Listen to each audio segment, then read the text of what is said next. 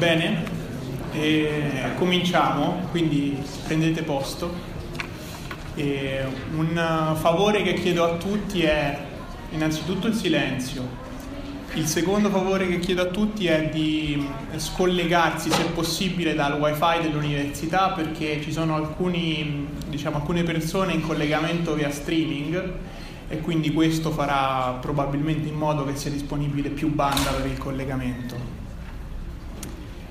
Grazie. E buonasera e benvenuti al primo incontro del ciclo Da dove nasce una scoperta? Ringraziamo innanzitutto l'Università degli Studi di Trento e l'Opera Universitaria che hanno contribuito sia sul piano logistico che sul piano economico. Ringraziamo i professori e le autorità presenti per la partecipazione e il sostegno che hanno dato a questa iniziativa e ovviamente un ringraziamento va anche al Dipartimento di Economia per l'ospitalità concessaci con quest'aula. E ringraziamo anche l'Associazione Amici del Faggio, grazie alla quale sono stati organizzati gli incontri. E saluto e do il benvenuto anche a quanti ci seguono online grazie alla diretta che è in onda sulla pagina Facebook dell'evento. Da dove nasce una scoperta?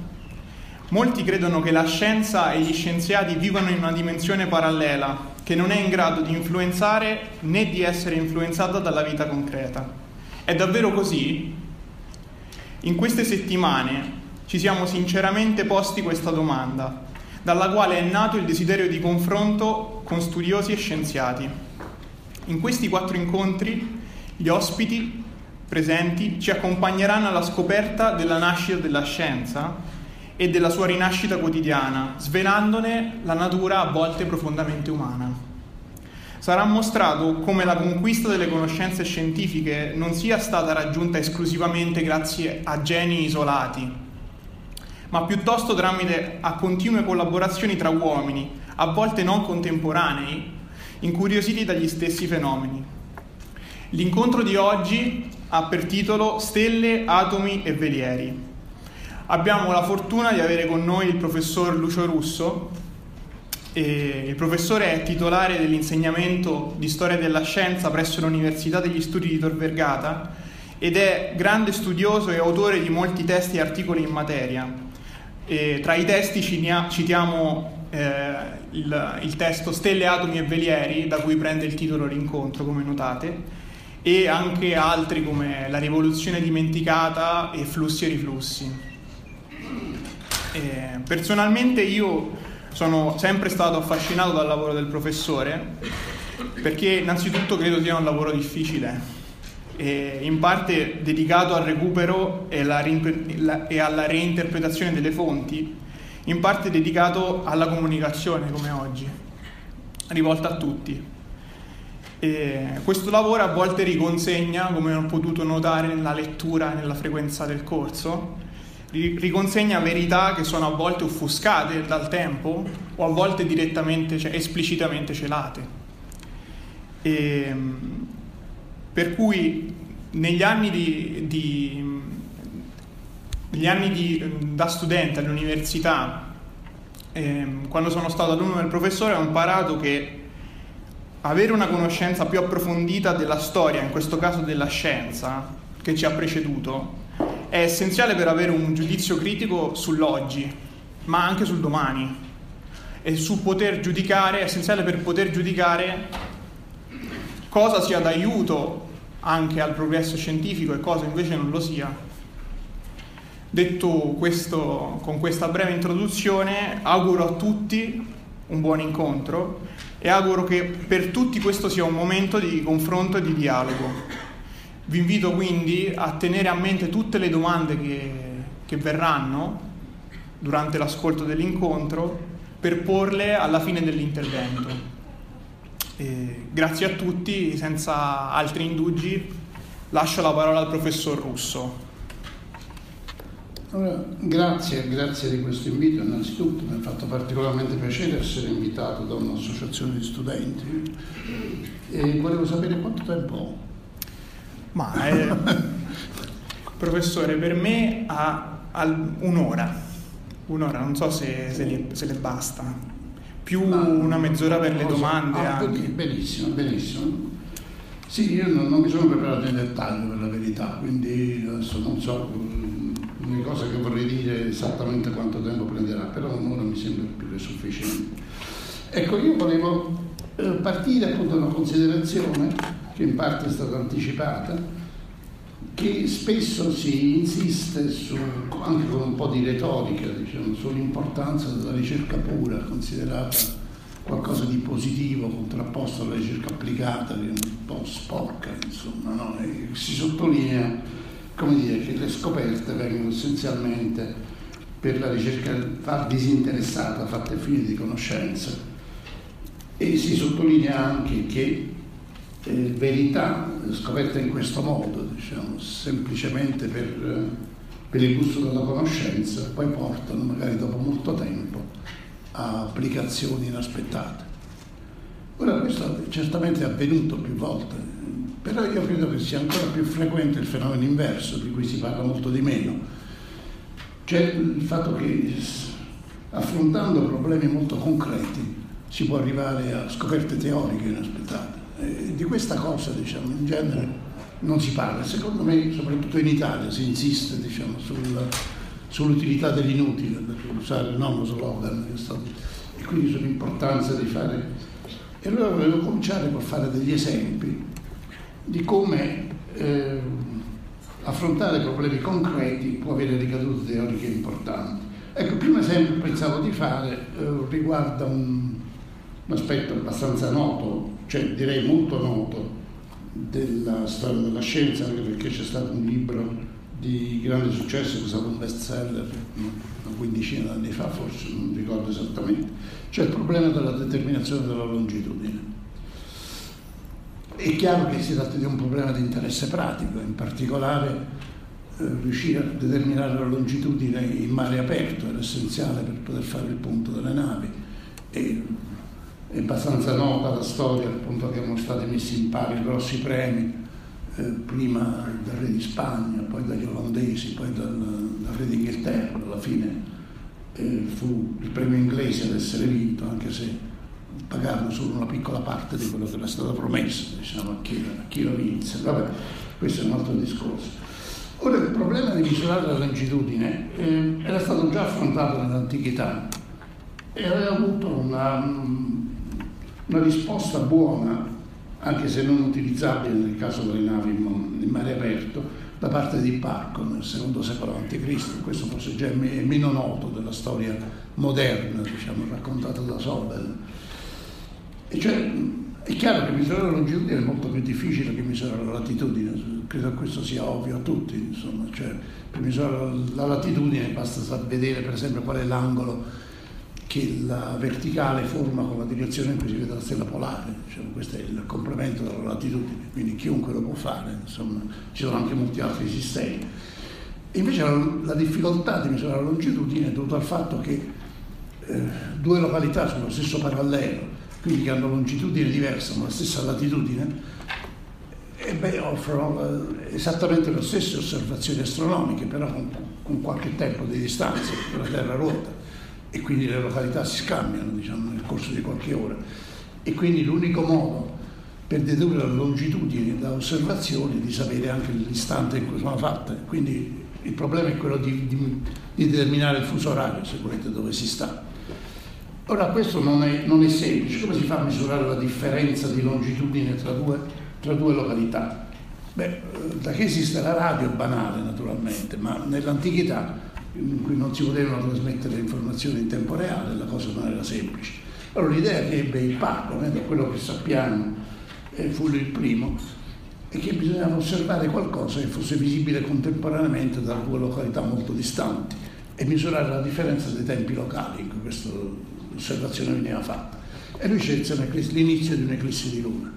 Cioè se si sa che ora locale, eh, so, a Roma e Alessandria si comincia a vedere un'eclissi di luna e si fa la differenza dei tempi locali, si sa la differenza di longitudine tra Roma e Alessandria, per esempio. Ecco, ehm, in epoca moderna il problema si pose per, appunto, per fare il punto delle navi, quindi naturalmente il sistema di parco non è utile per fare il punto di una nave, bisogna aspettare un'eclissi di luna, non è che si può aspettare la prossima eclissi di luna per sapere dove sto, diciamo, no, però per differenza di longitudine da due città va bene, si può aspettare un'eclissi di luna e dopodiché si fanno delle carte ma non è utilizzabile diciamo, per una misura in tempi reali della posizione di una nave in aria aperta. Ecco, il problema in epoca moderna quando fu, fu messo in palio un grosso, una grossa somma eh, dal re di Spagna, Galileo sperava di vincere, di vincere il premio e pensò di eh, imitare in qualche senso l'idea di Parco, però di sostituire alla Luna le lune, le lune di Giove che lui aveva scoperto. E questo naturalmente dà un grosso vantaggio perché invece di aspettare un'eclissi di luna bastava sapere la posizione della luna di Giove rispetto a Giove, in particolare vedere l'istante in cui per esempio un, una delle lune di Giove passava dietro il pianeta, insomma, siccome ce ne sono quattro, questi sono avventi che vengono continuamente. Insomma. E la difficoltà però, il sistema non era affatto pratico perché non si riesce a vedere una luna di Giove da una nave, diciamo, con, perché non si riesce a puntare un canocchiale su, su Giove, mentre la nave viene eh, sballottolata in tutti i sensi. Insomma. E Galileo pensava di risolvere il problema in modo un po' buffo, secondo me, aveva inventato il celatone, che era uno strano apparecchio in marinaggio, tu mettere una specie di elmo a cui era collegato rigidamente un canocchiale, con cui doveva riuscire a continuare. Beh, nessuno ci riuscì, quindi il premio giustamente, giustamente non lo vinse. Ecco, però l'idea di Galileo fu ripresa eh, qualche tempo dopo da Giovanni Domenico Cassini.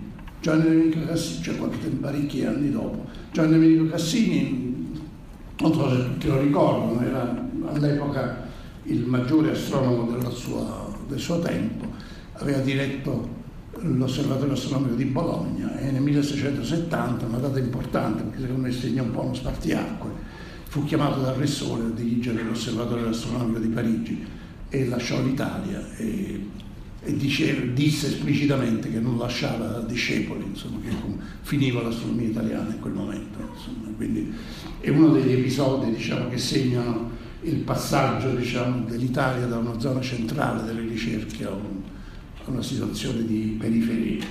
Beh, Giorgio Domenico Cassini pensò di usare il metodo di Galileo non per, per una nave, ma per misurare differenze di longitudine tra località fisse e quindi pensò di misurare la differenza di longitudine tra Parigi e Copenaghen eh, usando il sistema delle, delle, lune di Giove, in particolare osservando gli istanti in cui veniva occultato il satellite Io di Giove. Per fare questo bisogna fare osservazioni contemporaneamente a Parigi e a Copenaghen. E a Parigi le faceva lui, a Copenaghen mandò un suo emissario che era un certo Ole Rena e beh, Remer fece queste osservazioni, pensavano di, di ottenere la misura della differenza di longitudine, se non che si accorsero che stranamente i, i, gli intervalli temporali tra due occultamenti successivi del satellite non erano sempre uguali, a volte erano maggiori, a volte erano minori. Il che contraddiceva tutte le leggi della meccanica, perché il moto del satellite intorno a Giove deve essere periodico. E Riemer capì a che era dovuta questa differenza. Cioè capì che l'istante in cui si vedeva il fenomeno non era l'istante in cui il fenomeno avveniva, ma c'era un ritardo dovuto al tempo che impiegava la luce ad arrivare da Giove all'osservatore. E questo tempo non era sempre lo stesso, perché dipendeva dalla distanza tra Giove e la Terra, che era variabile. Quindi è chiaro che se nell'intervallo diciamo, tra due occultamenti successivi la distanza diminuisce o aumenta, l'intervallo diventa maggiore o minore. Insomma. E da questo riusciamo ad avere la prima misura della velocità della luce, che era un risultato scientifico importante, che però non si sarebbe mai ottenuto nessuno sarebbe venuto in mente, perlomeno non è capitato storicamente che qualcuno abbia avuto in mente di fare osservazioni astronomiche per misurare la luce della luce. Invece così me l'hanno raccontato da studenti, spesso, credo che spesso così venga raccontato. Cioè Remer riusciva a misurare la luce della luce osservando le nuvole di Giove. E in genere non si dice che non le osservava per misurare la luce della luce, ma per trovare la differenza di longitudine tra Copenaghen e Parigi. Ecco, questo mi sembra un buon esempio di come un, un problema pratico, cioè la misura di longitudine, porta a una scoperta di importanza teorica, cioè sapere che la luce viaggia con velocità finita ed è misurabile la velocità. Ecco, volevo fare un altro esempio, eh, mi sembra dello stesso tipo. Come si scopre la, la pressione atmosferica? E in genere si dice che l'ha scoperta Torricelli facendo i suoi esperimenti, diciamo, e spesso si trascura, forse questo viene detto un po' più spesso, se non nel caso precedente, il fatto che il problema comincia a sorgere, quando comincia a sorgere? E, come dire, da, da, molto tempo c'era il problema di, di realizzare, progettare e realizzare macchine per il sollevamento dell'acqua, questo è un problema anche che risaliva all'antichità. E uno dei modi per sollevare l'acqua è quello di usare le pompe aspiranti. E finché le pompe aspiranti dovevano sollevare l'acqua per qualche metro, eh, la teoria accettata ancora sostanzialmente da Galileo dell'horror vacui, per cui eh, facendo salire il pistone l'acqua seguiva per impedire il vuoto, diciamo, e senza nessun riferimento alla pressione atmosferica andava benissimo. Quando però degli operai cercando col metodo dell'aspirazione di sollevare l'acqua a, più di 12 metri d'altezza si accorso che non ci riuscivano. Insomma. E questo pose un problema e dopo qualche decennio fu risolto diciamo, da Torricelli con idee che tra l'altro risalivano a Archimede, però se non ci fosse stato il problema diciamo, di tentare di sollevare l'acqua a distanze superiori, altezze superiori ai 12 metri, probabilmente nessuno avrebbe pensato alla pressione dell'atmosfera. Ecco, c'è qualcosa in comune direi tra questi due esempi, no? Cioè in tutti e due i casi si tratta di eh, fare esperimenti che escono diciamo, dal quadro consueto perché si, si entra in un range diciamo, di valori delle grandezze coinvolte che, senza precedenti. Nel caso dell'acqua, proprio l'altezza così va solo l'acqua, nell'altro caso, ecco, non era mai stato capitato prima di misurare l'intervallo temporale tra due eventi così lontani nello spazio come la Terra da Giove. E, e quando si, si, fanno esperimenti diciamo, eh, che esplorano la fenomenologia, inesplorata, è probabile che le teorie esistenti vengano meno, bisogna inventare idee teoriche nuove. Questo mi sembrano due esempi che vanno nella stessa direzione. Ecco, che in effetti, come dire, forse bene insistere su questo punto, cioè le, le teorie sorgono come modelli diciamo, di una fenomenologia conosciuta e in genere hanno dei limiti però, cioè il modello è applicabile in certi range dei parametri. Diciamo. Quando si, eh, si, esce dalla zona in cui il modello funziona c'è bisogno di inventare teorie diverse. E questo è difficile che lo faccia un teorico puro, perché un teorico puro che è spinto soltanto diciamo, dal desiderio di conoscenza spesso è portato a muoversi all'interno delle teorie che conosce, cioè delle teorie esistenti, non ha bisogno di inventare una teoria completamente nuova. Mentre la sfida concreta che viene da un problema reale, eh, spesso... Ecco, volevo fare un altro esempio di natura diversa che risale all'antichità, cioè parlare dell'idrostatica di Archimede. Ecco, l'idrostatica di Archimede è basata su un principio, un postulato, che è molto diverso dal principio di Archimede che viene raccontato oggi nei manuali. Eh, questa è una cosa che mi viene sempre da ripetere perché mi sembra significativa, cioè quella che oggi passa per principio di Archimede è un risultato contenuto nel trattato di Archimede sui galleggianti, ma contenuto come teorema. Cioè l'enunciato di un teorema, poi c'è la dimostrazione, è diventato un principio cancellando la dimostrazione, diciamo così eh, viene contrabbandato come fatto sperimentale da, da chi l'ha letto nel trattato di Archimede. No? Il vero principio di Archimede era un altro, diceva che due particelle di liquido alla stessa altezza eh, non possono essere in equilibrio se sono a pressione diversa, perché quella con pressione maggiore caccia via quella di pressione minore. È una misura della pressione data dall'altezza del liquido sovrastante. E da questo si può dedurre come teorema, diciamo, quello che oggi viene chiamato principio di Archimede, ma si possono dedurre molte altre cose. Si può dedurre il principio dei vasi comunicanti, per esempio. Beh, la prima deduzione che ne fa Archimede di questo principio è, riguarda la forma della Terra, o meglio la forma della parte liquida, la forma degli oceani. Cioè se uno legge il trattato sui galleggianti di Archimede, io consiglio a tutti di leggerlo, io ho cominciato a occuparmi di storia della scienza quando ho letto il trattato sui galleggianti di Archimede. Prima non, non pensavo che questo potesse essere il mio interesse professionale, diciamo, ma quando l'ho letto mi si è aperto un mondo nuovo, mi è venuta la voglia di continuare e non ho smesso più. Insomma. Beh, il primo risultato, il primo teorema qual è? Il primo teorema è che la forma degli oceani è quella una, della superficie degli oceani, una superficie sferica che è centro il centro della Terra. Ora questo è un risultato secondo me che viene sottovalutato. Tra l'altro io ho conosciuto molti studenti di matematica e di fisica che non sanno perché la Terra è pressionativamente sferica, quindi è una conoscenza che ancora non, non ha raggiunto tutti, nemmeno tutti gli studenti di matematica e di fisica. E questo è abbastanza impressionante, risale al terzo secolo a.C. Ecco, già si sapeva che la Terra era sferica però è completamente diverso saperlo eh, semplicemente perché si conosce una fenomenologia che lo dimostra, diciamo, oppure saper dimostrare che deve essere così in base a un principio di fisica. No? Perché è diverso? Perché questo fa scoprire risultati apparentemente del tutto lontani e diversi. Per esempio, ecco, io credo questo teorema di Archimede ha avuto due conseguenze molto importanti, una in geologia e l'altra in astronomia. Cioè, la prima conseguenza riguarda il passato della Terra. Cioè, se io so che la Terra, se fosse tutta liquida, dovrebbe avere forma sferica, e poi so che, che difetti è sferica, anche la parte solida, beh, è abbastanza naturale pensare che forse un tempo la Terra è stata liquida.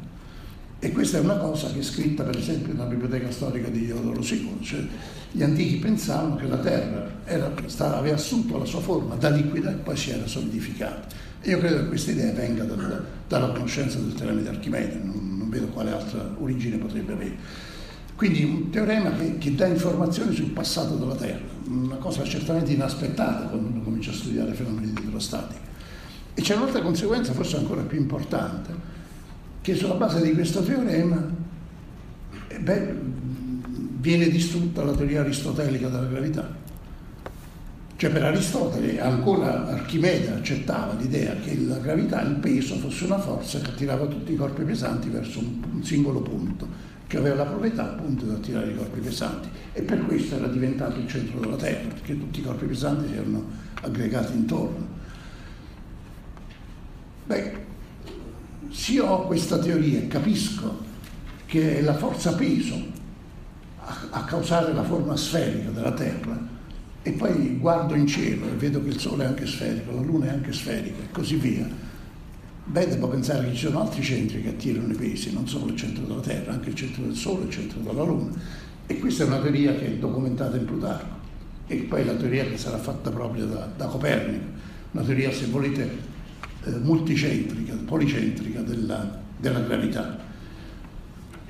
E però non si può nemmeno pensare semplicemente moltiplicare per n, perché poi oltre al Sole e alla Luna, per analogia si può estendere questo alle stelle, anche lì dove non posso controllare la forma. È abbastanza naturale pensare che siano sferiche anche loro, visto che sferica la Terra, sferica la Luna, sferica il Sole.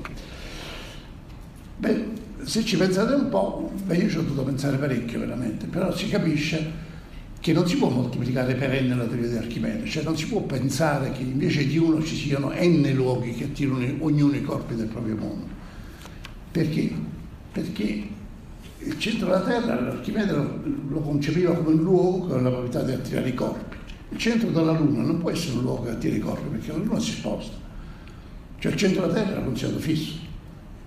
E allora, questo è anche documentato in Plutarco, beh, si capisce che a tirare i corpi non possono essere i luoghi, ma altri corpi. E questo fa fare un salto di qualità all'idea della gravità. Ora tutto questo era, si era cominciato come con l'idrostatica, ma da cosa era partito l'idrostatica? Beh, dalle esigenze dell'ingegneria navale. Questo è chiarissimo leggendo il trattato sui galleggianti di Archimede. Cioè il problema di Archimede è quello di riuscire a capire teoricamente, prima di varare una nave, se una nave di data forma, se galleggerà, quale sarà la linea di galleggiamento e se galleggerà in forma stabile o instabile c'è il problema della stabilità, della, di, della posizione di equilibrio, che è il problema più serio affrontato nel trattato sui galleggianti di Archimede, in cui tra l'altro si hanno risultati che oggi si dicono di teoria delle biforcazioni. Questa è la cosa che mi colpì, mi fece appunto cambiare mestiere quando lessi il trattato sui galleggianti. Ecco, quindi in questo caso un'esigenza concreta di sapere come progettare le navi ha portato a conseguenze che hanno coinvolto vari rami della scienza, dalla geologia all'astronomia, alla teoria della gravità. E tutte queste cose non, non sarebbero nate se si fosse esplorata una fenomenologia nuova, cercando di costruire navi più grandi, di forma diversa e così via. No? Quindi c'è bisogno di stabilire dei principi. Ecco, volevo fare un altro esempio più moderno, è la spettroscopia. Cioè la spettroscopia ha avuto una funzione essenziale, direi, nella fisica moderna perché dalla spettroscopia nasce sia l'astrofisica e sia una, de, una, delle origini principali dei problemi che portano alla meccanica quantistica, insomma lo studio degli spettri, insomma, come sa chi, chiunque abbia studiato fisica. Ora, come nasce la spettroscopia? E beh, si, si, possono distinguere due origini, no? un'origine lontana, che risale anche questa all'antichità, che consiste nello studio del fenomeno dell'arcobaleno, e va avanti fino a Newton, insomma, che si accorge che, che, che un prisma può eh, dividere la luce in vari colori e così via. Però la spettroscopia in senso tecnico, in particolare il primo spettroscopio e la prima analisi accurata di uno spettro risale a Fraunhofer e che scoprì le righe di Fraunhofer nel Sole, questo lo sanno molti. Insomma. Però io, io sapevo delle righe di Fraunhofer da quando ero ragazzino, avevo letto un libro di divulgazione che mi aveva entusiasmato ma ho scoperto non molti anni fa chi era Fraunhofer. Fraunhofer era un vedraio, figlio di vedrai. E perché si era occupato di spettroscopia? Perché aveva il problema di riuscire a fare delle lenti di migliore qualità che non avessero aberrazione cromatica. Allora il suo problema era come controllare l'aberrazione cromatica, cioè quegli aloni colorati che, dovuti al fatto che che i diversi colori della luce hanno angoli di rifrazione diversi, seguono angoli di rifrazione diversi di rifrazione diversi. Allora per poter controbilanciare questo effetto e fare delle lenti che non avessero aberrazione, lui doveva sapere con esattezza il, l'indice di rifrazione di, di, di, di, ogni singolo raggio monocromatico. Per fare questo doveva innanzitutto procurarsi della luce rigorosamente monocromatica e poi misurare. E per fare questo lui scopre che invece dello, del prisma può essere utile, beh, innanzitutto 1814 è il primo spettroscopio, in cui la luce viene collimata, viene poi analizzata con calocchiale e così via. Poi scopre che invece del prisma può usare delle, dei reticoli, insomma, e quindi nasce la spettroscopia tecnica, insomma, nasce opera di un vetraio a cui si deve tra l'altro lo sviluppo della, della tecnologia ottica tedesca che grazie a Fraunhofer superò quella inglese. Ecco, questo avveniva appunto negli anni, il primo spettroscopio di Fraunhofer nel 1814. Però la spettroscopia in senso più moderno, cioè l'analisi della relazione che c'è tra lo spettro eh, emesso da una sostanza incandescente e la natura chimica della sostanza, e, si ha nella seconda metà del secolo, intorno al 1860, è dovuto essenzialmente a Bunsen e Kirchhoff e perché l'hanno sviluppato? L'hanno sviluppato come metodo di analisi chimica. Siamo all'epoca in cui c'è la seconda rivoluzione industriale e nasce la grande industria chimica tedesca e c'è il problema di avere sistemi di analisi particolarmente raffinati. E Bunsen e Kirchhoff sono tutti e due molto interessati a questioni estremamente applicative e concrete. E da questo nasce la spettroscopia, da cui nascerà l'astrofisica. D'accordo? Ecco, a me mi aveva colpito in particolare, credo di riportarlo in questo libro, se datemi Veliero oppure da qualche altra parte, non mi ricordo, una frase che avevo trovato sul sito del CERN, in cui si diceva che per, eh, come dire, per avvalorare l'idea che la ricerca pura è più importante di quella applicata, visto che al CERN si fa ricerca pura, diciamo, non, si fanno, non, si possono fare applicazioni, no? questo era, mi pare faceva parte dei protocolli con cui è nato, se no gli Stati Uniti non avrebbero dato il permesso, dovevano mantenersi puri. E, beh, sul sito del CERN è scritto che nessuno studio eh, applicativo delle fiamme avrebbe mai fatto, mai fatto fare, realizzare il salto di qualità dalla candela alla lampadina elettrica, che sorge diciamo, da, un, da, ricerche pure diciamo, dovute alla curiosità di, di studiare l'elettricità. Ora questo in parte è vero, si potrebbe anche... però questo non significa che le ricerche sulle fiamme fossero inutili. Le ricerche sulle fiamme che faceva Bunz hanno portato alla spettroscopia, senza di che non ci sarebbe stata l'astrofisica, non ci sarebbe stata probabilmente la meccanica quantistica. Diciamo. E questo è un aspetto che viene taciuto. Ecco, eh, ora il problema, volevo fare un altro esempio diciamo, che, mi, che ho vissuto personalmente per quanto riguarda eh, la matematica, diciamo, perché da quello che ho detto finora sembra che il problema riguardi soltanto l'esplorazione di fenomenologie concrete, ma anche nell'ambito di, di cose pure con la matematica, a volte l'esigenza di risolvere un problema reale pone dei problemi che un teorico puro non si sarebbe posto. Diciamo, io ho passato eh, parecchi anni diciamo, della mia vita scientifica a studiare teoria della percolazione, non so se tutti sanno che cos'è. Insomma, eh, cioè, la cosa più semplice, potete vederlo così, pensate di avere un reticolo cubico e quindi pensate allo spazio tridimensionale diviso in tutti i cubetti uguali e pensate di alternare cubetti pieni a cubetti pieni, vuoti. Alternarli, non ho detto la parola sbagliata, alternare. Pensate che ogni cubetto sia pieno o vuoto con probabilità P o 1 meno P, in modo indipendente l'uno dall'altro. D'accordo? Beh, allora non si può chiedere per quali valori di P io posso muovermi al, andando all'infinito lontano senza incontrare i cubetti pieni, cioè viaggiando da cubetto vuoto in cubetto vuoto adiacente. E per quali valori di P non è possibile farlo? Questo è un bel problema di calcolo delle probabilità, naturalmente. Ma il problema non è stato posto da un probabilista, è stato posto da ingegneri minerari. D'accordo? C'erano gli ingegneri minerari inglesi che studiavano diciamo, le maschere eh, che avevano i minatori fatte con eh, polvere di carbone diciamo, di, eh, che, attraverso cui veniva filtrata l'aria e allora pensavano di eh, modellizzare il problema immaginando che i granelli di carbone fossero tanti cubetti pieni o vuoti diciamo, perché non, non erano troppo pressati. Allora chiesero a dei probabilisti quale doveva essere la probabilità per, perché l'aria potesse passare. E i probabilisti si accorsero che era un problema che non si poteva risolvere con la teoria della probabilità nota. E quindi questo aprì una nuova disciplina, in, partic- in effetti microdisciplina, però a un certo punto su Mathematical Review è apparso come settore a parte per colazione. Però il problema era stato posto dagli ingegneri minerali, nessun probabilista gli è venuto in mente di porre questo problema. Ecco, questa è una cosa che mi ha sempre colpito molto. Ecco, eh, io penso che più in generale la storia della scienza diciamo, non possa essere capita. E lui accennava perché è importante la storia della scienza, penso che sia inutile che mi dilungo su questo.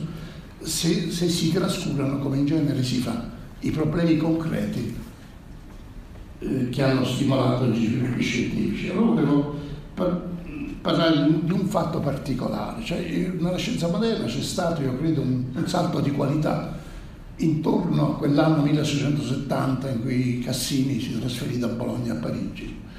È un salto di qualità che si può vedere da molti punti di vista. Dal punto di vista geografico, appunto l'Italia che fino ad ora era stato uno dei centri principali, se non, beh, fino a un certo punto il centro principale, poi uno dei centri principali, rapidamente diventa una zona periferica. Contemporaneamente cambiano le strutture organizzative della scienza cioè si creano le accademie nazionali, si creano gli osservatori come quello di Greenwich, quello di Parigi, eh, si creano le riviste scientifiche, eh, cominciano ad essere pagati i ricercatori per fare ricerche scientifiche, il primo fu Hooke dalla Royal Society, nasce la Royal Society. E da allora fino a perlomeno al XX secolo la scienza ha avuto un ritmo di crescita esponenziale, come si può vedere da da vari parametri, è cresciuto esponenzialmente il numero delle riviste scientifiche, è cresciuto esponenzialmente il numero dei ricercatori, è cresciuto esponenzialmente l'entità dei finanziamenti, il, numero, il ricavato economico delle ricerche scientifiche e così via. E però la scienza non nasce ad ora, la scienza esisteva anche prima, era esistita nell'antichità, ma per limitarci all'età moderna è che io credo che un altro salto fosse fatto all'inizio del 400, perché nel 200 e 300 io credo che non si può parlare di vera scienza, nel senso che gli studi scientifici, tra virgolette, erano essenzialmente analisi filologiche di testi antichi, insomma, che è stato molto importante naturalmente per lo sviluppo, però finché questi studi non, non avevano alcun rapporto con la realtà concreta, è chiaro che mancava un ingrediente essenziale alla vera scienza. Beh, un'eccezione si può fare per la, per la matematica, perché la contabilità commerciale forniva diciamo, un, un esempio di applicazione concreta, quindi già da, da, Fibonacci in poi si può parlare di vera matematica, però per gli altri campi, eh, finché non c'è il rapporto, ecco il primo rapporto concreto c'è nel Rinascimento italiano, io direi, con, appunto intorno agli anni forse 20-30 del 400, e comincia ad esserci interazione tra chi studia gli antichi testi scientifici e la cultura che veniva sviluppata nelle botteghe degli artisti, degli artigiani, dei pittori.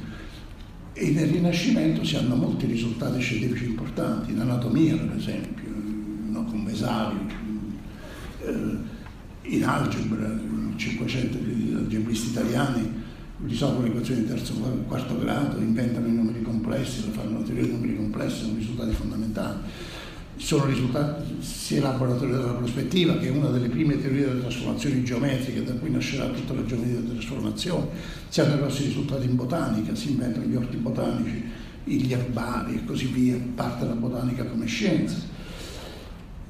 E, sia dall'anatomia ho parlato, l'astronomia si sviluppa, no? c'è la rivoluzione copernicana, c'è... e quindi la scienza diciamo, del 400 e del 500 è importante però è completamente diversa da quello che accade dalla fine del 600 in poi. Non c'è lo sviluppo esponenziale. Perché? Ora è chiaro che gli sviluppi sono esponenziali quando il risultato ha una ricaduta a sua volta sul fenomeno iniziale, diciamo, no? cioè, cioè, si innesca diciamo, un ciclo di retroazione che evidentemente c'è nella scienza del Settecento, della fine del Seicento, e a maggior ragione poi nell'Ottocento e nel Novecento, mentre non c'era nella scienza del Rinascimento. Perché, ecco, secondo me c'è una differenza fondamentale in quali sono i problemi concreti che vengono risolti. Cioè gli scienziati del 400 e del 500 avevano problemi concreti che riguardavano i consumi dell'elite, essenzialmente. Quindi un'applicazione, per esempio, importante della scienza era alle arti figurative. La teoria della prospettiva serviva ai pittori, la statica serviva agli architetti. Eh, la botanica serviva a curare chi poteva permettersi di, di farsi curare, diciamo, perché naturalmente la botanica era sviluppata essenzialmente come studio delle erbe medicinali. L'astronomia era sviluppata per poter fare degli oroscopi, insomma. questo spesso si dimentica, insomma, era questa l'applicazione dell'astronomia. No? Quando Tycho Brahe viene fatto per Tycho Brahe, un grande osservatorio astronomico, che sarà quello che poi da cui si otterranno i dati su cui si baserà Keplero, questo era stato fatto eh, perché potesse fare dei migliori oroscopi al principe, insomma, questo era il motivo per cui Tycho Brahe fu fatto un osservatorio per Tycho Brahe. Insomma, eh, anche Galileo faceva degli oroscopi e anche questi normalmente erano oroscopi personali, non gli oroscopi che si leggono sul giornale, no? fatti da persone, e quindi pochi si potevano permettere di pagare l'astronomo, astrologo col trattino in mezzo per avere il proprio oroscopo personale e così via. Beh, intorno al 1670 che succede? Succede che, una, che la committenza, diciamo, il tipo di problemi concreti cambia radicalmente. Cioè si capisce che la scienza può essere importante eh, per altre cose, può essere importante per la nautica, per esempio la navigazione, da questo appunto quel veliere inserito nel titolo, può essere importante per l'artiglieria, può essere importante per altre cose, tipo la, la, cartografia, che può servire per, eh, per carte nautiche, per navigazione, ma serve anche per organizzare meglio le campagne militari o l'amministrazione di uno Stato e così via. E allora, se la scienza è importante, io volevo sottolineare l'importanza che ha avuto diciamo, la navigazione per lo sviluppo scientifico del 600 e del 700, che finché non, non mi sono fatto un elenco non, me ne ero mai reso conto, credo che in genere non venga detto. E se uno si rende conto di questo capisce perché la scienza si sviluppa essenzialmente in paesi che sono potenze navali, cioè in Inghilterra, in Francia, in Olanda, mentre l'Italia non è una potenza navale, quel, proprio allora eh, c'è il crollo della scienza italiana. Chiaramente perché il Mediterraneo non è più così importante per le rotte commerciali quanto è l'Atlantico, quindi eh, ecco quali sono i problemi che pone la navigazione e che danno Naturalmente quando parlo di scienza sto, mi riferisco soprattutto alle scienze esatte in questo momento, no? perché il problema per le scienze della vita è un po' diverso, questo, il rapporto con la navigazione non c'è chiaramente. E non a caso le scienze della vita in Italia non hanno quel tracollo che hanno le scienze esatte. Spallanzani è uno dei massimi biologi del Settecento, ed è italiano, insomma. Eh, ma per quanto riguarda la matematica e la fisica è vero quello che dicevo del crollo verticale che si è in Italia in quell'epoca Ecco perché è importante la navigazione. Eh, qual è il risultato? Beh, prima parlavo del problema della misura della longitudine, da cui si hanno sviluppi per esempio come quello della misura della velocità della luce, ma la misura di longitudine eh, stimola, che diviene naturalmente da problemi nautici, stimola anche sviluppi in altri campi, viene risolto, questo più o meno tutti lo sanno, sviluppando una teoria degli orologi meccanici migliori Ora, gli orologi meccanici come funzionano? Eh, Huygens aveva sviluppato l'orologio a pendolo che era, aveva una precisione incredibile rispetto a tutti gli orologi precedenti. Insomma, cioè, l'errore in un giorno passa da quarto d'ora a dieci minuti diciamo, a qualche secondo, insomma, che significa si può parlare di orologi nel senso moderno dopo l'orologio a pendolo di, di Huygens. Però l'orologio a pendolo di Huygens non è utilizzabile su una nave perché deve mantenere l'asse verticale fisso che sia un'oscillazione intorno all'asse verticale.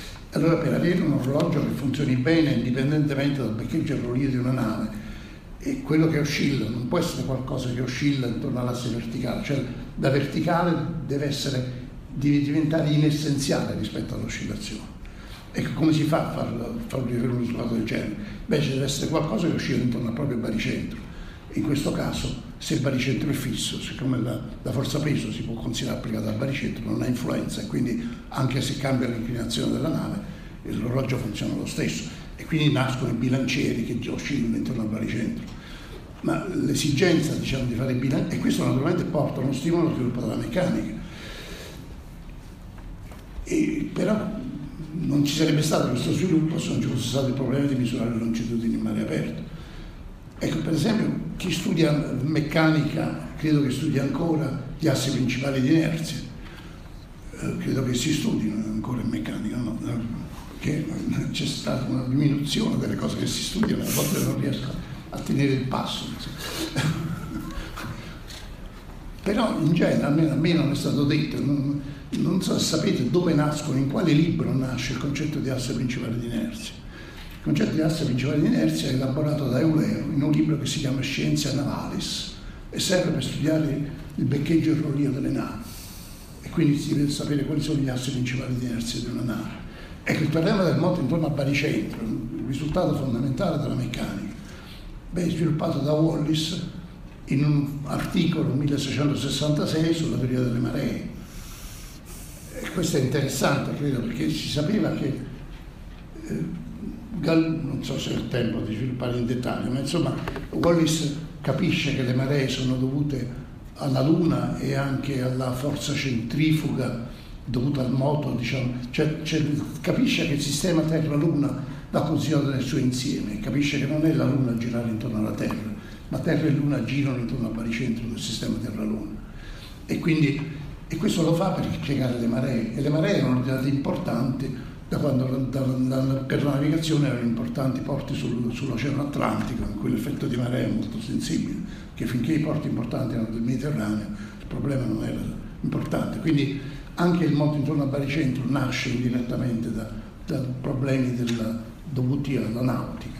Ecco il calcolo vettoriale. Il calcolo vettoriale si sviluppa essenzialmente per fare i conti delle, delle forze che agiscono sulle vele di un veliero, che non è banale, capite? Perché bisogna tener conto della direzione della vela, della direzione del vento, della direzione dello scafo, della direzione del timone, insomma ci sta da fare scomposizioni e ricomposizioni vettoriali complesse e questo porta allo sviluppo del calcolo vettoriale. Eh, l'ottica si sviluppa essenzialmente, gli strumenti ottici si sviluppano, il, il canocchiale usato diciamo, magistralmente da Galileo per scopi astronomici, nasce in Olanda come strumento per i marinai e il telescopio a riflessione che è fondamentale diciamo, per lo sviluppo dell'astronomia, è essenzialmente un sottoprodotto della tecnologia dei fari, che erano naturalmente usati dai, dai, dai marinai e così via. Eh, io credo che ci sia ben, forse quasi pochissimi risultati diciamo, di matematico di fisica del 600 del 700 non hanno rapporto con la navigazione. Eh, qual qualche altro esempio che si può fare? Ah, naturalmente per studiare il moto delle navi bisogna studiare il moto di un solido attraverso un fluido e questo porta allo sviluppo della fluidodinamica. E lo sviluppo della fluidodinamica, quando si capisce che, che la resistenza offerta da un fluido in certi regimi di velocità è proporzionale al quadrato della velocità, porta a studiare le prime equazioni differenziali non lineari. Ed Eulero comincia a sviluppare i primi metodi per risolvere le equazioni differenziali non lineari in relazione al moto di un corpo di un fluido suggerito al moto di una nave nell'acqua e sto certamente dimenticando cose importanti. Insomma.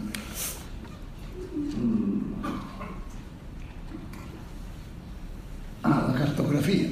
La cartografia si sviluppa soprattutto per, per sviluppare le carte nautiche e la cartografia eh, io ho scoperto in tempi relativamente recenti che la cartografia è stata essenziale per far sorgere lo studio delle funzioni variabili complesse e questo credo è anche una cosa che in genere non viene raccontata. Insomma, no?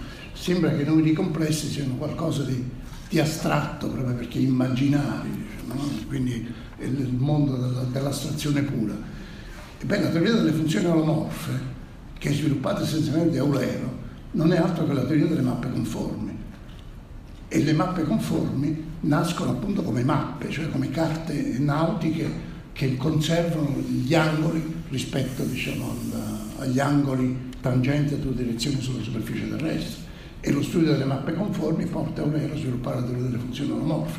Però questa cosa avviene in genere taciuta, mi ricordo un libro di Giusti cui dice che il vero salto di qualità della matematica moderna è dovuto all'introduzione del campo complesso, perché così si stacca dalla realtà e si, si naviga nell'immaginario puro. Insomma. Ora c'è una ragione storica per questo, naturalmente perché i numeri immaginari non furono introdotti per questo, furono introdotti per risolvere le equazioni di terzo grado e lì il legame diciamo, con la concretezza non era chiaro, quindi non era chiara l'interpretazione geometrica, quindi nasce l'idea di chiamarli immaginari, insomma anche l'idea di raffigurare il campo complesso in un piano è successiva all'introduzione del, del corpo complesso da parte dei Bombelli, insomma. quindi è una cosa quindi credo di aver fatto abbastanza esempi. Ora eh, volevo accennare alla situazione attuale, che la situazione attuale è abbastanza diversa diciamo, da quella dei secoli in cui sono riferito finora, perché eh, diciamo nel 600, nel 700, nell'Ottocento, fino all'inizio del Novecento, quello che è stato essenziale è stato il rapporto, secondo me, tra ricerca teorica e non so come chiamarla, perché ricerca applicata secondo me è un brutto nome, parecchi l'hanno fatto notare. Cioè ricerca applicata fa pensare che uno ha una teoria e poi la applica, ma se fa così eh, fa la sua professione, non fa ricerca. Diciamo, no? Un ingegnere applica le teorie matematiche, diciamo, non, non uno scienziato. E però c'è una ricerca invece che consiste nell'affrontare problemi concreti eh, dando luogo a idee nuove che esulano dalle teorie esistenti da, costituiscono i germi di teorie nuove no? e nascono però dal concreto. Ecco, questo tipo di ricerca è essenziale, ma interagiva continuamente con la ricerca teorica all'interno delle teorie. E l'interazione appunto era nei due sensi, no? le teorie venivano applicate e i problemi concreti stimolavano teorie nuove. Ecco, io credo che la situazione attuale sia abbastanza diversa in senso negativo. Io credo che, che viviamo una fase di grossa crisi della scienza e penso che uno degli aspetti fondamentali della crisi sia un divorzio crescente tra questi due piani, no, che cominciato io credo nella seconda metà del Novecento. Su questo naturalmente questione, sono questioni opinabili, però mi sembra quello che, che è accaduto è che mentre come si è visto negli esempi che ho fatto, i due piani interagivano continuamente anche stesse, all'interno del lavoro delle stesse persone.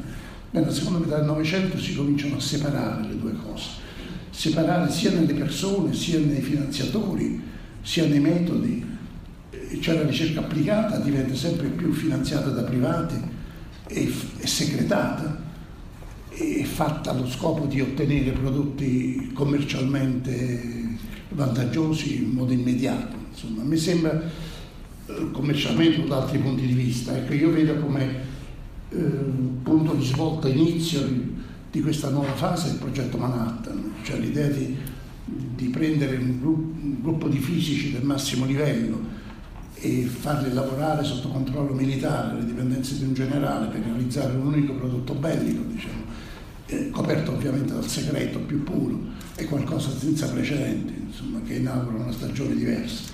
Cioè, oggi pare che buona parte della ricerca sia coperta da segreto e naturalmente è coperta da segreto tutta la ricerca che, che può generare profitto e che quindi è finanziabile da privati, mentre quindi gli stati e le organizzazioni sovranazionali tendono quindi a finanziare soprattutto la ricerca di base e quindi le relazioni diventano non più, uh, come dire, bionivoche, ma vanno in un senso solo. Cioè ricerca, naturalmente le conoscenze di base sono importanti anche per, per la ricerca applicata, ma eh, la ricerca segretata fatta dagli applicati non viene a conoscenza di chi fa ricerca di base. E quindi la ricerca di base viene spesso privata secondo degli stimoli concreti che aveva avuto la, eh, la ricerca scientifica nei secoli precedenti.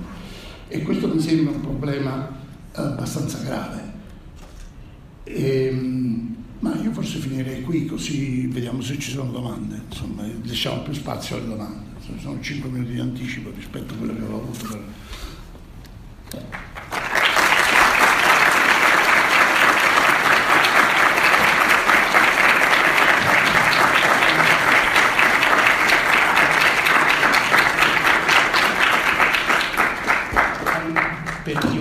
abbia delle domande, c'è il microfono qui alla mia destra. Qualsiasi domanda che sia venuta fuori dall'ascolto del professore credo sia cioè, importante farla. Io personalmente ne ho una, se posso. E, una domanda che mi è venuta anche leggendo i suoi libri è sul perché eh, la scienza che si può chiamare scienza di come come anche lei la descrive, sia nata in un periodo particolare come quello, cioè lei lo dice molte volte nei suoi libri che la, la scienza compiuta, diciamo, è nata nel periodo eh, ellenistico. E io mi chiedo innanzitutto cioè, quali sono le cause, se può individuare, della, della nascita della scienza proprio in quel periodo storico. Beh, questa è una domanda, diciamo, qui non è facile dare una risposta ovviamente, è un problema aperto io direi. Ehm, alcune cose però penso che si possono dire, cioè io credo che una delle eh, ragioni, cioè in effetti ci sono due, due fasi, no? io dico che la scienza vera e propria nasce nel periodo dell'inizio, però c'è un precedente essenziale senza il quale non sarebbe potuto nascere che è la filosofia naturale e la matematica del periodo ellenico, che siamo nella Grecia classica. Mm, c'è una serie di idee che poi saranno fatte proprio dalla scienza, come l'idea so, degli atomi, l'idea della dimostrazione di teoremi, diciamo, esistono già prima del periodo ellenistico, anche se in forma un po' diversa.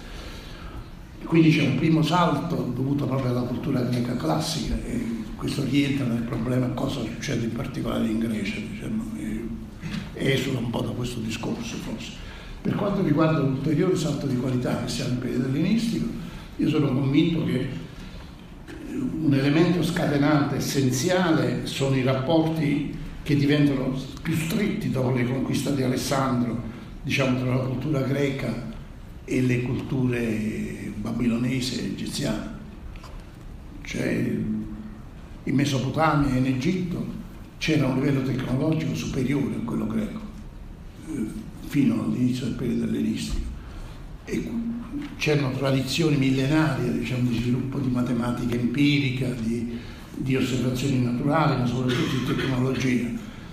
E credo che il il fatto che, che, i greci debbano interagire con questa realtà e debbano sviluppare strumenti teorici che permettono di spiegare diciamo, queste tecnologie che erano state sviluppate su base empirica fa fare un salto di qualità, fa nascere la tecnologia scientifica. Io credo che dire, l'interazione tra culture diverse è sempre fondamentale no?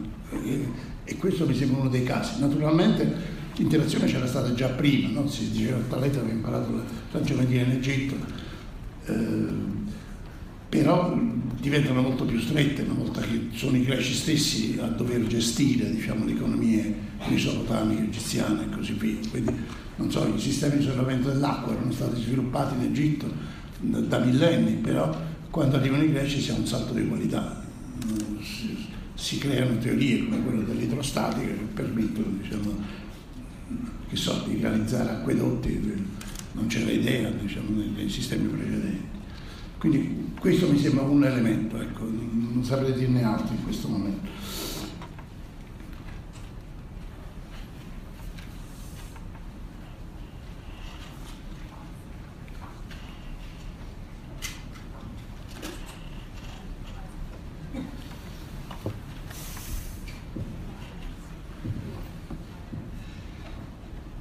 Pronto. Grazie mille per, per l'intervento, sono qua. Eh, mi ha colpito molto attraverso i vari esempi che, che faceva come di fatto molta scienza che, che lei ci ha presentato parte sempre come dalla realtà, da problemi della realtà.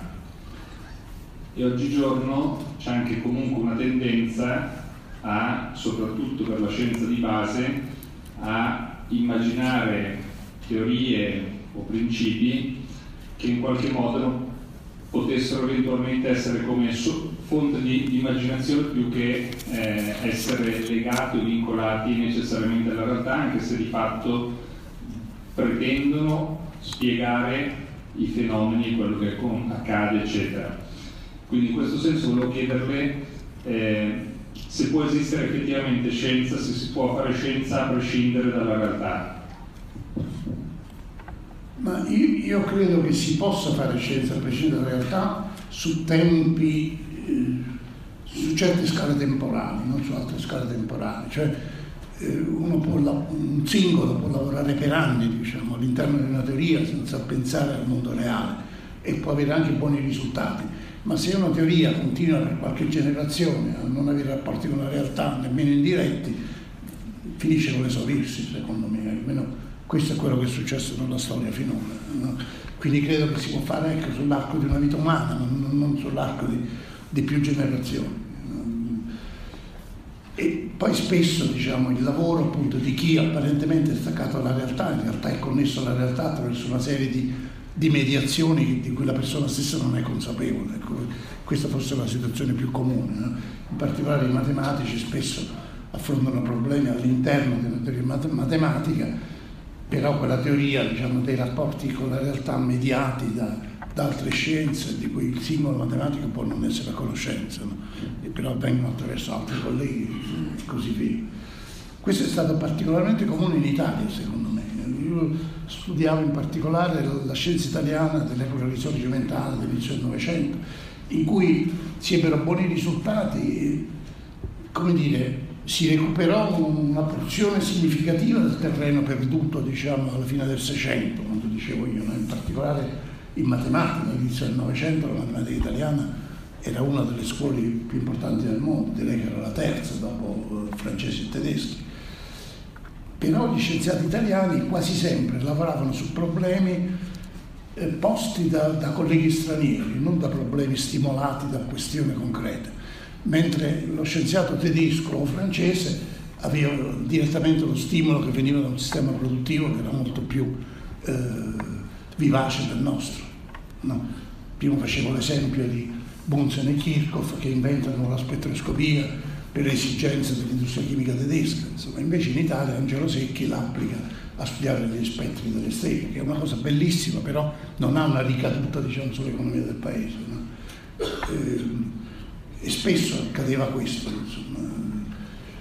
anche in, chimica per esempio, ci sono chimici italiani di livello altissimo, Cannizzaro, diciamo, è un'autorità mondiale, quello a cui dobbiamo la scoperta di come si fanno misurare i pesi atomici, eh, ha degli allievi, non so, la chimica organica di, di Piria, di, e, però non c'è rapporto praticamente tra ricerche chimiche e la, l'industria chimica o l'industria farmaceutica in Italia. E questo è, dà una debolezza di fondo, secondo me, al sistema della ricerca italiana che poi si paga a lunga scadenza. Cioè i chimici italiani lavoravano su problemi posti da francesi e tedeschi, andavano a Parigi o in qualche local, altra località, si impadronivano di certi problemi e continuavano a studiarli in Italia, perché quei problemi avevano delle ricadute su, sulle industrie eh, fuori. Infatti non a caso quel po' di industria farmaceutica e chimica che si sviluppa in Italia si sviluppa in Italia del Nord, mentre i principali centri di sviluppo accademico della chimica sono a Palermo e a Roma ci c'è un completo scollamento. Ma io credo che questa sia appunto una, una causa di debolezza già della scienza italiana di fine 800 inizio 900. Anche il ruolo per certi versi eccessivo giocato dai matematici dipende da questo. No? È chiaro, la matematica si può sviluppare più facilmente in assenza di stimoli che vengono dal tessuto produttivo. Dopodiché c'è l'idea di, che per esempio in Italia i politecnici sono diretti e fondati da matematici puri, cosa che non accade negli altri paesi in cui gli ingegneri hanno un ruolo più importante. No? Cremona, che era un matematico puro, viene incaricato di dirigere la scuola di ingegneria di Roma. Vabbè, ho parlato anche troppo a lungo come risposta a questa domanda, vediamo se ce ne sono altre. Buonasera professore. Eh, spesso Galileo, eh, spesso Galileo viene considerato come il padre della scienza, dopo lui è nata, si dice che sia nata la scienza specialmente dopo il discorso in cui inserisce il metodo scientifico. Tuttavia ha enfatizzato anche questa sera il fatto che anche in epoca ellenica la scienza comunque veniva, era stata sviluppata per, per variati motivi, la fluidodinamica, il moto delle navi, eccetera. Secondo lei come mai viene considerato Galileo come l'inizio della scienza e invece prima come se non fosse considerata vera scienza? Ma ci sono vari motivi, però io separerei la domanda in due, cioè c'è un problema di come mai non viene iniziata vera scienza la scienza antica, cioè la scienza ellenistica, ma c'è anche un problema come mai non viene considerata vera scienza quella che precede immediatamente Galileo. Ecco, io credo che eh, che Galileo, però questa è una cosa che mi attira molte antipatie diciamo, e, e, critiche, eh, sia uno dei tanti scienziati sopravvalutati. Insomma. Cioè, c'è stata la tendenza nella storia della scienza di attribuire tutte le scoperte a pochi geni, in genere uno per nazione. No? In Italia c'è Galileo, eh, Descartes in Francia, Newton in Inghilterra, eh, Leibniz in Germania, cioè, sono nomi tutelari diciamo, di cui non si può parlare mai. Ecco, io credo che Galileo fosse una persona eccezionale, aveva grandi qualità, soprattutto scriveva benissimo, insomma io sono un ammiratore della prosa di Galileo. Però, per esempio, pensare che Galileo sia il fondatore o il rifondatore del metodo sperimentale, secondo me non è corretto. Ecco, per, per fare solo un esempio, diciamo, le prime esperienze sul moto dei gravi, non so se sapete che Galileo le faceva come assistente di Guido Baldo del Monte e Guido Baldo del Monte ebbe l'idea di usare per primo un piano inclinato insomma, e, e, cominciò a studiare la traiettoria parabolica che poi si sarebbe scoperta parabolica, lui pensava che fosse una catenale dei gravi facendo esperimenti, cioè lui metteva una biglia nell'inchiostro, poi la lanciava sul piano inclinato e vedeva la forma dell'orbita, insomma, e siccome aveva fatto parabole abbastanza allargate, le aveva confuse con catenari, però Galileo continuò a pensare che fossero catenari per tutta la vita, era rimasta l'idea, l'idea di Guido Baldo del Monte. Allora Guido Baldo del Monte ha avuto una funzione importante e anche so, il compasso geometrico militare di Galileo è un'imitazione del compasso di Guido Baldo del Monte, diciamo, le, me- le, meccaniche di Galileo erano per la giovanile, si basano essenzialmente sulla meccanica di Guido Baldo del Monte e così via. E quindi ho fatto un esempio Guido Baldo del Monte, ma non lo so, le esperienze sul magnetismo eh, fatte prima di Galileo sono, sono esperimenti a tutti gli effetti quindi il metodo, la nascita del metodo sperimentale, come tutti i grandi fenomeni culturali di questo periodo, sono fenomeni collettivi, secondo me non possono nascere dalla testa di una singola persona. No? Cioè Galileo è l'esponente più brillante, se volete, di maggior successo di un movimento collettivo di cui ci sono molti comprimari. E che io ho studiato in dettaglio, per esempio, le, l'evoluzione della ricerca sul, sul moto dei gravi, per esempio la scoperta della, che che un grave lanciato in assenza di attrito con l'aria fa un'orbita parabolica. È un risultato che in genere viene attribuito a Galileo, secondo me ingiustamente. Cioè Galileo sì, in qualche senso ci è arrivato, ma ci è arrivato mettendo insieme due errori. Cioè lui pensava che fosse una catenaria, come aveva detto il suo maestro Guido Baldo dal Monte, però poi si convinse che le catenarie fossero parabole, insomma, e così arrivò a dire che, che c'erano parabole ma non lo dimostrò mai, la dimostrazione è dovuta a Bonaventura Cavalieri e Galileo si arrabbiò moltissimo quando Bonaventura Cavalieri lo pubblicò che diceva che l'idea era sua. Sì, l'idea, ma la dimostrazione era di Cavalieri e l'idea nasceva da, dall'unione di due errori, insomma. E quindi per arrivare alla traiettoria parabolica c'è stato il contributo di una serie di personaggi spesso dimenticati come Tartaglia, Cardano, Guido Bando del Monte, Bonaventura Cavalieri, che hanno avuto un ruolo confrontabile con quello di Galileo, secondo me. Eh, però è più semplice naturalmente la storia della scienza se si pensa che sono state poche persone a farlo, no? uno basta che impara meno nomi, meno date, meno... Ecco, altro, quindi poi credo che, che Galileo, come dire, il peso di Galileo sia stato anche accresciuto dal processo, no? c'è, c'è quello da un motivo in più no? per, eh, per, santificarlo, insomma, che è un motivo anche giusto per carità, insomma, però eh, è un, un ulteriore motivo. Poi c'è l'altra domanda, perché si sottovaluta la scienza ellenistica? E questa è una domanda più grossa, secondo me, per una serie di motivi uno è semplicemente che ci mancano il 98% delle fonti. Non si tratta di ricostruirlo dalla base diciamo, di poche opere, frammenti, testimonianze e così via. E un altro è che è sgradevole pensare che ci sia stato un crollo dell'entità di cui c'è stato il crollo della scienza antica. È meglio pensare a un progresso continuo. Allora quella fase di progresso addirittura esponenziale che è avvenuta diciamo, dalla fine del Seicento a più o meno eh, tutto il Novecento, della scienza è meglio far coincidere con quello tutta la storia della scienza, così uno si sente contento che la scienza progredisce sempre. Se invece uno sa che la storia della scienza è lunga 23 o 24 secoli, capisce che ci sono stati fasi di progresso, fasi di declino, fasi di crolli e così via, e la cosa diventa molto più complicata e meno piacevole. Però è importante prenderne atto perché questo significa che il progresso non è garantito per il futuro, quello che si diceva prima, no? la storia della scienza è importante più che altro per per riuscire a, a, immaginare scenari possibili per il futuro in modo più duttile, insomma, che se uno non sa quello che è successo finora non può avere idea di cosa può accadere in futuro. Se non altro si sa che la scienza una volta è crollata, insomma, e quindi può crollare anche di nuovo. Poi naturalmente c'è il fatto che, almeno dal mio punto di vista, il principale eh, crollo diciamo, della scienza antica è avvenuto secondo me nel secondo secolo a.C., no? quando si dice di solito alla fine della, della civiltà antica. C'è voluto, negli anni proprio si può datare bene, 146-145, quando Roma si impadronisce di tutto il Mediterraneo. E il livello culturale dei romani nel secondo secolo a.C. non è quello che in genere si associa alla cultura latina, insomma, che, che riguarda i secoli successivi. No? quando i romani conquistano Siracusa e ammazzano Archimede, non sono in grado di lasciare testimonianze scritte di quello che hanno fatto, ma quelle cose le leggiamo in politico, il greco, insomma, perché la storiografia romana non era abbastanza sviluppata per essere attendibile in quelle cose.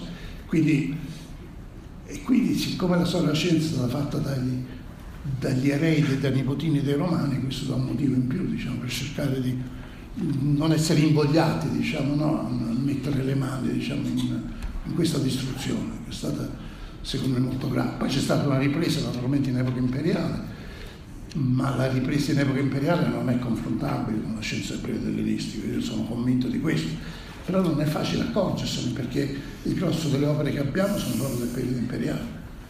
Quindi ecco, io credo che Ipparco fosse un astronomo molto superiore a Tolomeo, però noi abbiamo le opere astronomiche di Tolomeo, non abbiamo nessuna opera di Ipparco, quindi per arrivare a dirlo diciamo, ci vuole un'analisi accurata è indiretta e quindi non è banale questa affermazione naturalmente.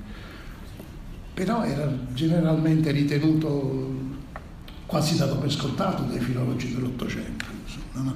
Nel Novecento c'è stato un, da questo punto di vista, secondo, cioè forse perché è diminuita la cultura classica di chi fa storia della scienza.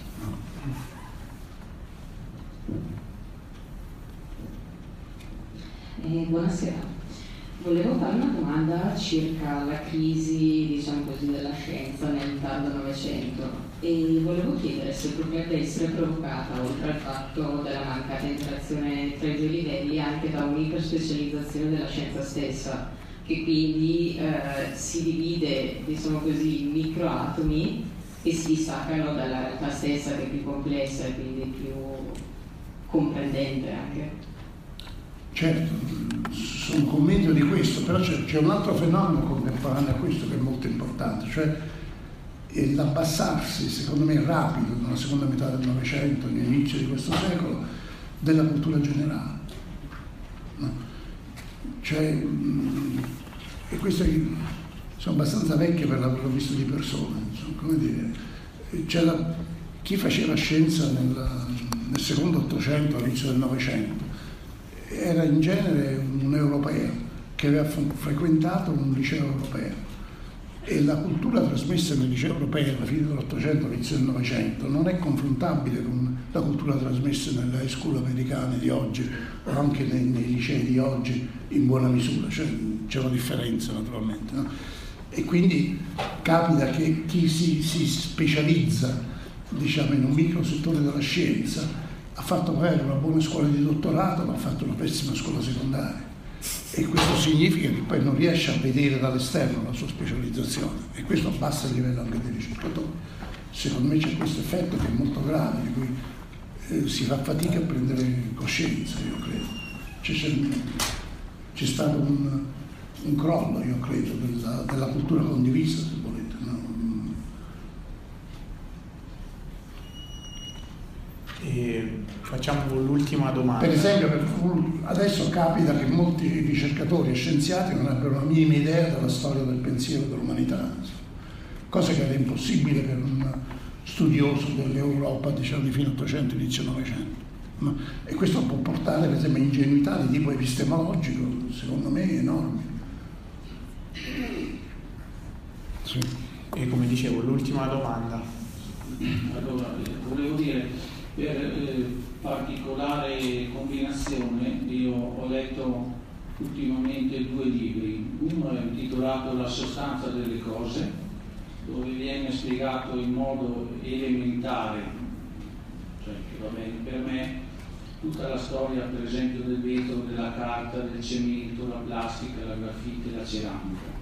Ecco, di questo qua io sono stato colpito perché eh, è spiegato che eh, piegando una porcina, quel che usiamo per fissare due fogli, piegando solo a 90 gradi questo pezzo di, di, di ferro, ci sono, se non ricordo male, 100 miliardi di dislocazioni, le chiamano, le chiamano in termini tecnici, no? che in termini più semplici vuol dire movimento di atomi. Allora questo mi ha colpito perché è una cosa straordinaria, insomma, no? In un atto così piccolo succede una cosa così grande. Poi quando io eh, ho scoperto questa iniziativa qua sono stato molto contento perché dico, è una cosa che piace perché sono attratto da, dalle cose tecniche, della scienza, eccetera. Ecco, nell'altro libro invece eh, che ho letto è Einstein secondo me. E qui eh, in questo libro eh, c'è la conferma mh, mm, di quello che lei ha spiegato praticamente.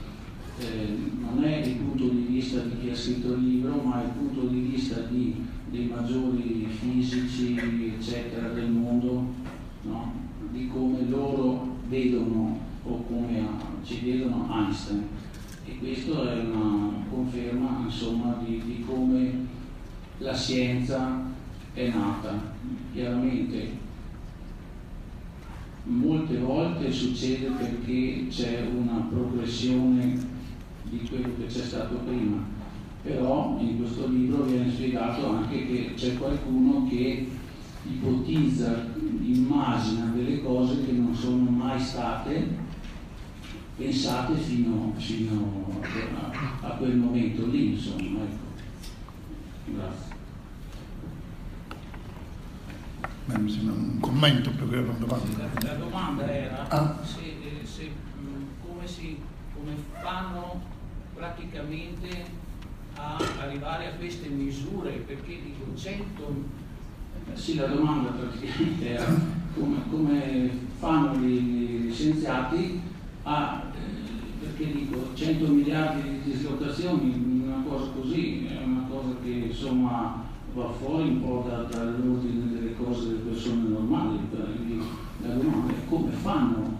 Oppure ho letto la, non so 10 almeno 39 sono cifre che come, come si fa in pratica a, arrivare a questo risultato? Ma credo di non avere il tempo, perché sennò comincerei a spiegare come si è fatto la prima volta a misurare il numero di avvocato. Forse questo eh, potrebbe essere un, un inizio di forse il primo numero veramente grande che è stato introdotto in fisica. Eh, non so se ho il tempo per spiegare le varie misure del numero di avvocato, forse no. Mm, però ecco, a me non, stupisce l'idea dei 100 miliardi, mi sembra un numero abbastanza piccolo, tutto sommato, no? rispetto a numeri appunto, come essere il numero di avvocato o gli altri numeri che ha citato. Insomma.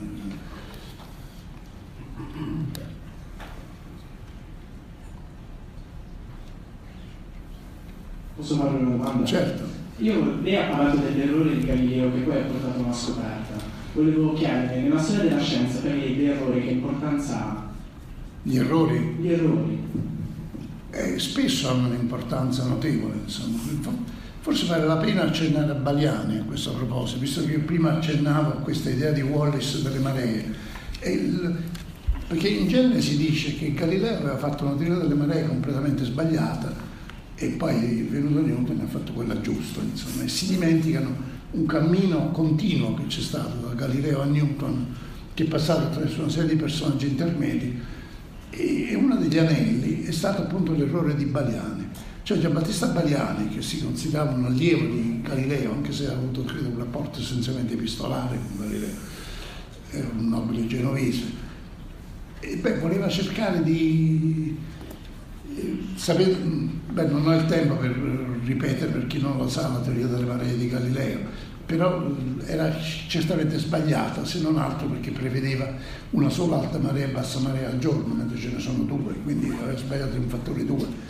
E poi non prevedeva il ciclo lunare, cioè il fatto che ci fosse un ciclo che durava 28 giorni a seconda delle fasi della Luna, Galileo cercava di spiegarlo dicendo sì che la Luna influenzava un po' le maree, ma lui pensava che le maree sarebbero state anche senza Luna, insomma, quindi era sbagliato da questo punto di vista. E lui pensava che le maree fossero dovute al combinarsi del moto di rotazione e di rivoluzione della Terra, quindi era dovuta ai moti della Terra. Beh, Badiani voleva cercare di salvare questa teoria. E allora dice, beh, se la teoria è dovuta ai moti della Terra, le maree sono dovute ai moti della Terra, beh, visto che le maree hanno un evidente ciclo lunare di 28 giorni, e non, questi 28 giorni non escono dal moto diurno, dal moto di rivoluzione anno, mettendo insieme il giorno e l'anno non riesco a fare il mese, se non tengo conto della luna, insomma, non, non è un corollario dei giorni dell'anno del mese. E, e, allora dice, beh, ci deve essere sia le maree dovute al della Terra, c'è un ciclo eh, mensile che coincide con il ciclo delle fasi della Luna, sì, c'è un terzo moto della Terra, di cui Galileo non ha tenuto conto, che coincide con, con il moto della Luna. E quale può essere questo moto della Terra? E dice, beh, l'unica possibilità è che non è vero che la Terra, la Luna è un satellite della Terra, è la Terra che è un satellite della Luna, dice Baliani. Evidentemente la, è la Terra a girare intorno alla Luna, e allora questo moto della Terra intorno alla Luna, col suo ciclo di 28 giorni, causa il ciclo delle maree. Ecco, questa cosa era sembrata strana forse a Baliani stesso perché non ebbe il coraggio di pubblicarla. Però, però fu citata nel Majestum Novum di Riccioli e, eh, e lì la lesse Wallace. E Wallace leggendo questa teoria concepì l'idea dice ma forse Baliani non ha del tutto torto, ha molto torto e un po' di ragione, forse non è vero che la Terra gira intorno alla Luna, ma non è del tutto vero nemmeno che la Luna gira intorno alla Terra, forse girano tutti e due intorno al baricentro comune. Quindi questa idea di Baliani fu un anello di congiunzione, pur sembrando così assurda, fu quella che stimolò la teoria di Wallace che è stato un elemento essenziale della teoria moderna delle maree che poi si deve a Newton. Insomma, no? E quindi attraverso eh, Baliani e Wallis c'è un filo continuo che dall'errore di Galileo porta alla teoria corretta. Insomma, no? Questo un, mi sembra un buon esempio diciamo, di un errore fecondo. E ma ce ne sono infiniti, insomma, naturalmente. Beh, anche per l'esempio che facevo prima, no? Del, di Galileo, lo citava anche lei, insomma, pensare che che la catenale fosse una parabola era sbagliato, ma siccome lui pensava anche che la catenale fosse la traiettoria del grave, era arrivato per caso alla conseguenza giusta. Non del tutto per caso, perché in effetti, eh, come dire, la cosa si basava sulle misure fatte da, da Guido Baldo del Monte, che, che, aveva tracciato la traiettoria e gli sembrava una parabola, insomma. Quindi una base sperimentale c'era in realtà, no? E per esigenze di, di, tempo dobbiamo chiudere qui l'incontro. Ringraziamo ancora una volta il professor Russo per l'aiuto. Grazie a voi.